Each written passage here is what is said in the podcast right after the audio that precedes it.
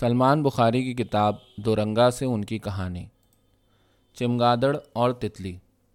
کل باغ میں ایک درخت کی چھاؤں میں بیٹھی چمگادڑ اور تتلی پر نظر پڑی۔ چمگادڑ تتلی کو رازداری سے کچھ سمجھا رہی تھی۔ میں نے کان لگا کر سنا۔ وہ تتلی کو کہہ رہی تھی۔ اتنا بند سنور کر ان رنگ دار بدصورت پروں کے ساتھ اڑنا چھوڑ دے، ورنہ کسی دن تیرے سارے رنگ ہوا اتار ڈالے گی اور تو کسی کو منہ دکھانے کے قابل نہ رہے گی۔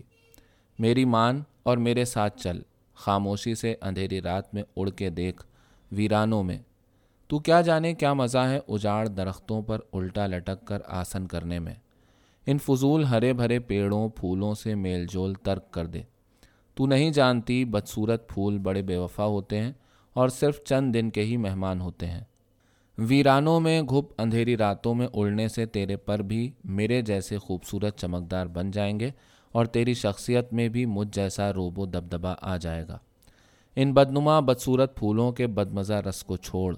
آ، میں تجھے شیریں خون کے جام پلاؤں۔ ایسا امرت جو تو نے اس سے پہلے نہ چکھا ہوگا۔ تتلی حیرانی سے چمگادڑ کی سب باتیں سنتی رہی اور پھر کچھ سوچ کے بولی، چمگادڑ بہن، تیری سب باتیں تیری اپنی نظر سے ٹھیک ضرور ہوں گی، پر تیری دنیا اور میری دنیا میں بہت فرق ہے۔ میرا ایک لمحہ پرواز تیری پوری زندگی کی اڑن سے بھاری ہے۔ اچھا پہلے یہ بتا، کیا تو جانتی ہے کہ تو دیکھ نہیں سکتی؟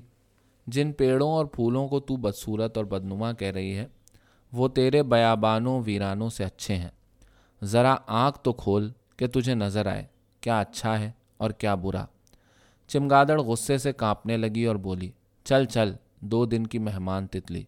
تتلی بولی، جا جا، عقل کے اندھوں کی سلطان چمگادڑ۔ اور وہ دونوں پھر سے اپنی اپنی دنیا میں اڑ گئیں۔